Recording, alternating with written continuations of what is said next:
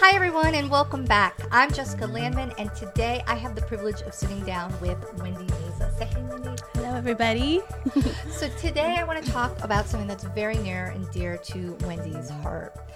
Um, you know, our life is made up of different seasons, and sometimes those seasons seem like they lack significance. But what we really want to talk about today is how they're not significant to the Lord and how yeah. the Lord has purpose in every season that we walk through. Yeah. Right.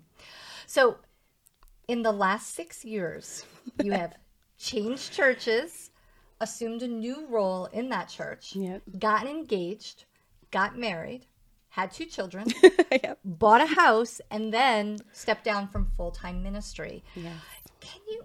Are you good with change? Have these seasons been difficult for you? I mean, that's a lot to take I on mean, in six years. When you say it like that, it's yeah, it has. It's been a whirlwind um, for the last six years, and to answer your question, no. I mean, I think if you would have asked me maybe seven years ago if I was good with change, I would have said, yeah, I'm not too bad. Mm-hmm. Um, but yeah, I think that change is uncomfortable. There's a lot of unknowns. My personality likes to know what's next, oh, and this all. is oh my gosh, yeah. So so yeah, it's definitely been it's been a challenge, yeah, for sure. So, what would you say has been in those past maybe six years the most difficult piece, the most challenging season of that?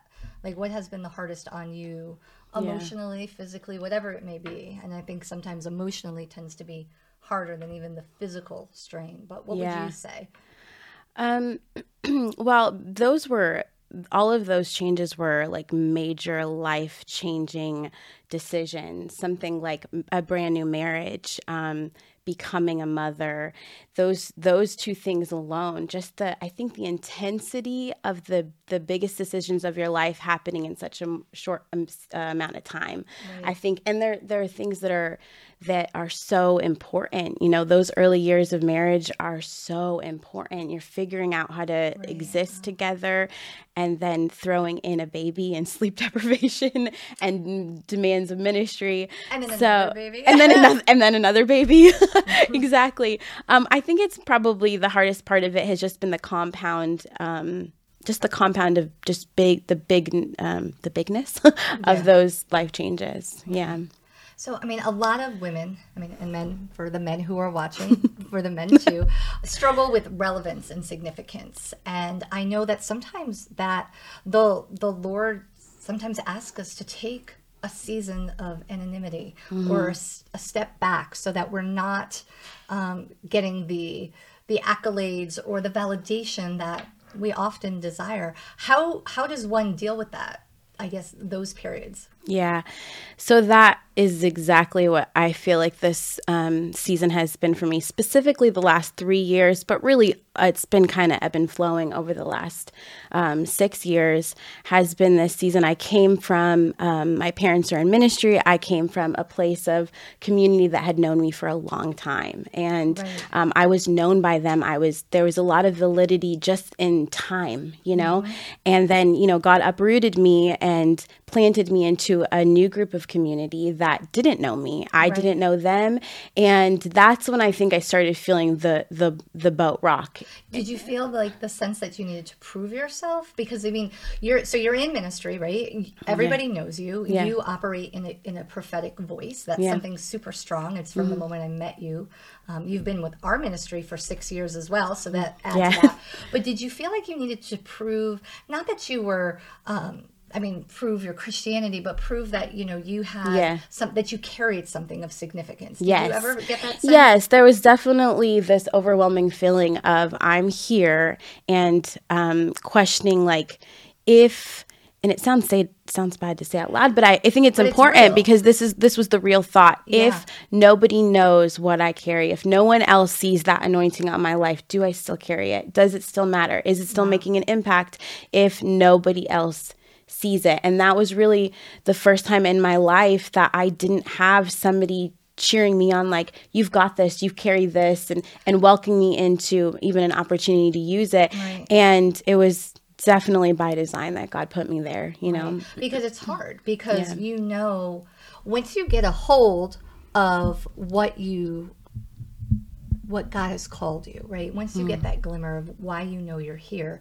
you want to make sure you're living up to what God has asked of you. Yeah. And so when you're thrown right in the middle of something new and people don't really appreciate what you carry, it's very difficult to um, to struggle with the the human side of it, where you like you don't want pride to get in. Yeah. But at the same token, you also want to honor God with your gifting. So mm-hmm. being asked to walk in a season where you struggle with that can be um, I just think for me it's very difficult. And yeah. I've I've been there myself. I've changed churches, I've been ministry heads and then come into a new church and you of course you just want to bring all the glory back to the Lord, but you mm-hmm. also want to honor him with what that he has deposited inside of you. Yeah. So that's been a, a, a struggle for myself as well. Yeah, yeah, definitely.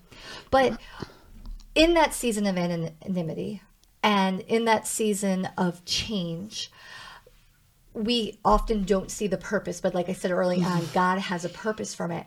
And I just really want to hear your heart in this because I know you yeah. and I have sat down before. We have talked about this, and I really feel like the Lord has done like some great works in you during this season, yeah. which again, God wastes nothing. And He wouldn't put us in a season of transition or anything like this if He didn't have purpose. So, what are your key like takeaways? Like, what are some of the things mm-hmm. that you learned while God said, kind of said, I want you to take like a little bit of a back step? Yeah. Yeah. I think, um, I mean, so many things. I've learned a lot. Sure. And I really, it's funny. I, I said to you earlier, how do you me- measure healing and growth? Um, but just recently i have the lord has been showing me these areas of like you once were here and you no longer yeah. are um, but i think at that at that very beginning that that foundation being rocked of um, if nobody else sees it is it still true i think this has been a season i thought i was confident right. but one of the biggest things that i learned is that i didn't realize how much of my confidence was coming from those who made me feel confident okay. and it was not um, it was more and, and it's hard to come to terms with that yeah. because you know sometimes you don't know that that's an area of weakness you don't know what you don't know you don't see it but it was a part that i think in this season one of my biggest takeaways is that God knows us better than we know ourselves. And He knew that that was an area that He needed to touch in me. Right. And um, so I can honestly say that I have been through the the jostle of it is God who calls me. Mm-hmm. And if he calls me, it is enough. And it is God who sees me and that is enough. And not and I'm not just saying it. You know, I think before I, I said it, but because I it was the right thing to It was say. the right thing to and say. Yeah. right thing to say. And we wanted to believe that. And so Absolutely. it wasn't like we were just saying words, but that's yeah, right Yeah, true. And I I can genuinely say that right now I I can in those quiet lonely moments I can I can say it's okay yeah. It's okay because you see me and I am known. I'm still your beloved. And that is enough, even more than what I carry. There was a season of time where I really, um, was sitting in Psalms 23 and and it says, you know, the good shepherd, you're my good shepherd and I shall want for nothing. Mm-hmm. And I, I, I choked up even thinking about that verse because I I don't need there's this this desire to want all these other things and even when you have them and get them you realize they will always fall short but I don't have to want for anything because I already have everything that I need. And him pulling me back, that has been, it's happened in different ways, but that pulling back of realigning like this private space between me and Jesus, this is, this is the foundation of anything that I do. And I needed God to remind me like this, you need to come back to this place and remember this is, this is me and you first Mm-hmm. And everything else will flow out of that. Your marriage, your children, your relationships and ministry, uh, what I what you carry, those are all they come second to mm-hmm. that um, that reality. Yeah, I just want to back up a second because you said you know what's done in private, and mm-hmm. I think that so many women um, want to achieve. They want to, um, and then bring it into a ministry factor their mm-hmm. hearts are in the right place you want so many women want to come and they they come to me and they say oh i want to get in women's ministry mm-hmm. i want to speak i want to um, you know, I want to do a blog, I want to preach on the stage, and that is very honorable, and mm. I appreciate that.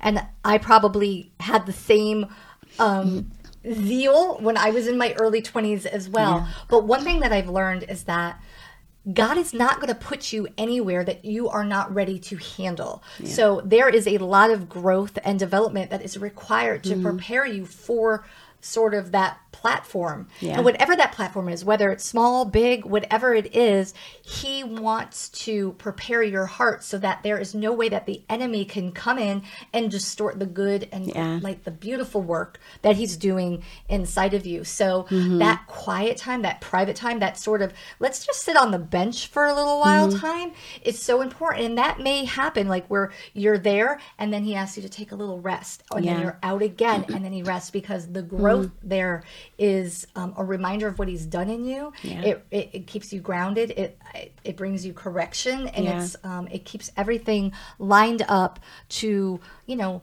what's important. Like you said, back Yeah. to sort of the the basic stuff. It's you and him, and that's it.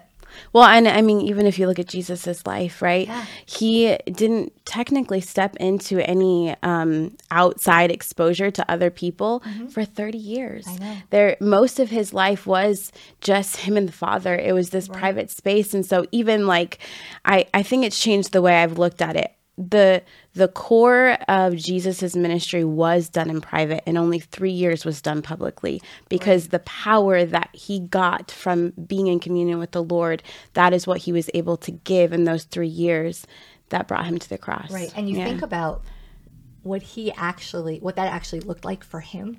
Yeah. It is not tossing up a quick Bible read. It is spending time with the Father so that you mm-hmm. can hear the word and let it penetrate you and mm-hmm. change you because it is not just a great book of good stories that mm. were like, oh, that's really nice. Yeah. It is tran- it has transforming power to change us because you know we accept Jesus, but we spend a lifetime of becoming like him. Yes, And yeah. we can't lose sight because we have zeal to do stuff for him that we forget it's really about becoming like Christ Yeah. and then helping everybody else come to that point as well. way. Yeah. And that's the most important part. Yeah, it's really good.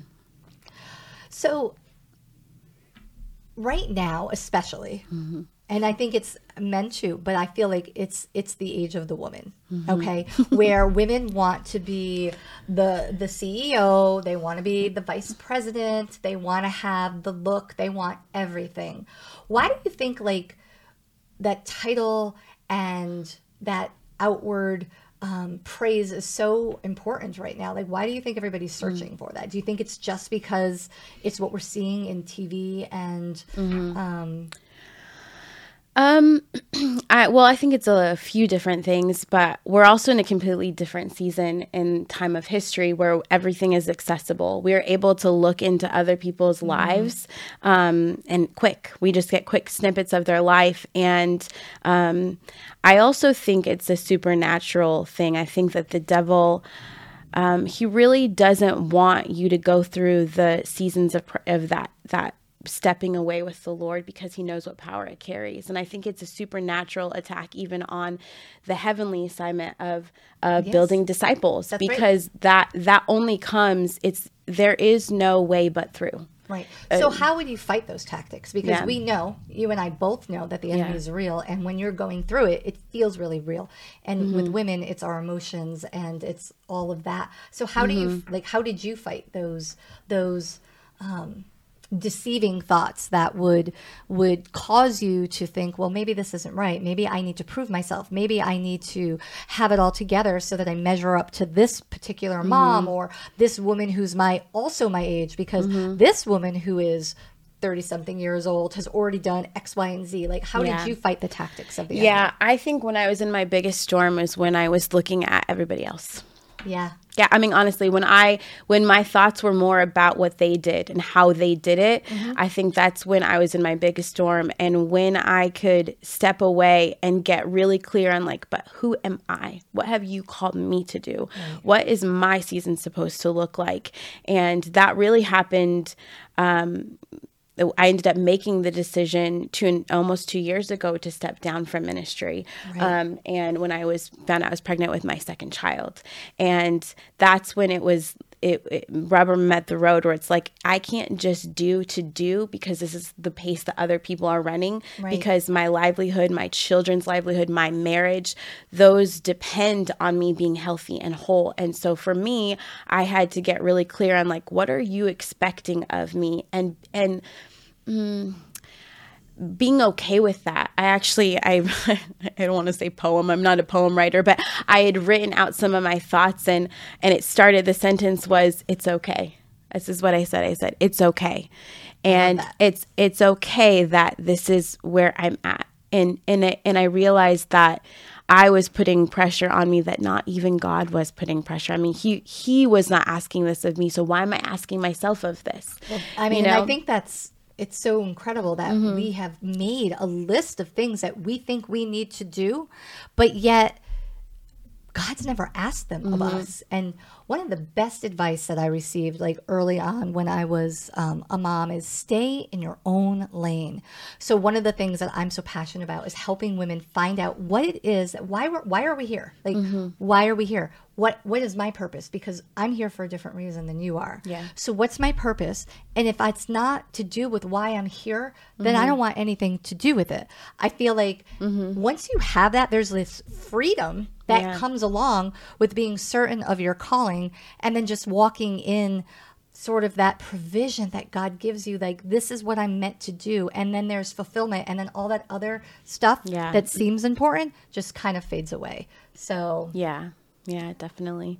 Yeah, I think that's that's it for me. I I really felt like in that season the Lord said that your children are that is your ministry right now, which is mm-hmm. funny because when I was making that transition, you gave me that sign that yes. said uh, the greatest work you'll ever do is within the walls of your home, mm-hmm. and it, it was for me. I look at that sign every day, and I remember like this is worth it. I had to make sacrifices. There that's were times right. that I had to say no to speaking or whatever, and this was why. Mm. Yes. So I totally hear like your heart in this. And I thank you so mm. much for being so vulnerable here today and kind of talking about some of the things that you've walked through. Is there anything else you want to share before we kind of wrap it up today? Yeah, yeah. I mean, I think I think I I would say the biggest things that um to remember is that if God has pulled you away, there's a reason why, mm. and to lean into it and to not fight it. You know, when you lean into it, there is so much value. I think I have experienced some of the deepest healing in my life that I ever have had, ever as a woman in these last few years. Um, I think it's a lot easier to be corrected in private with the Lord than mm. in public and when you're known by a lot of people. Um, and it's not if it's going to happen, it's when it's going to happen as a follower. This is a model that God has set up for our good so that we can continually put our hearts in the right posture before the Lord. So, so yeah. Great. Well, everybody, thank you for getting real with us. If you loved what you heard, like and subscribe for more content, and we will see you next time.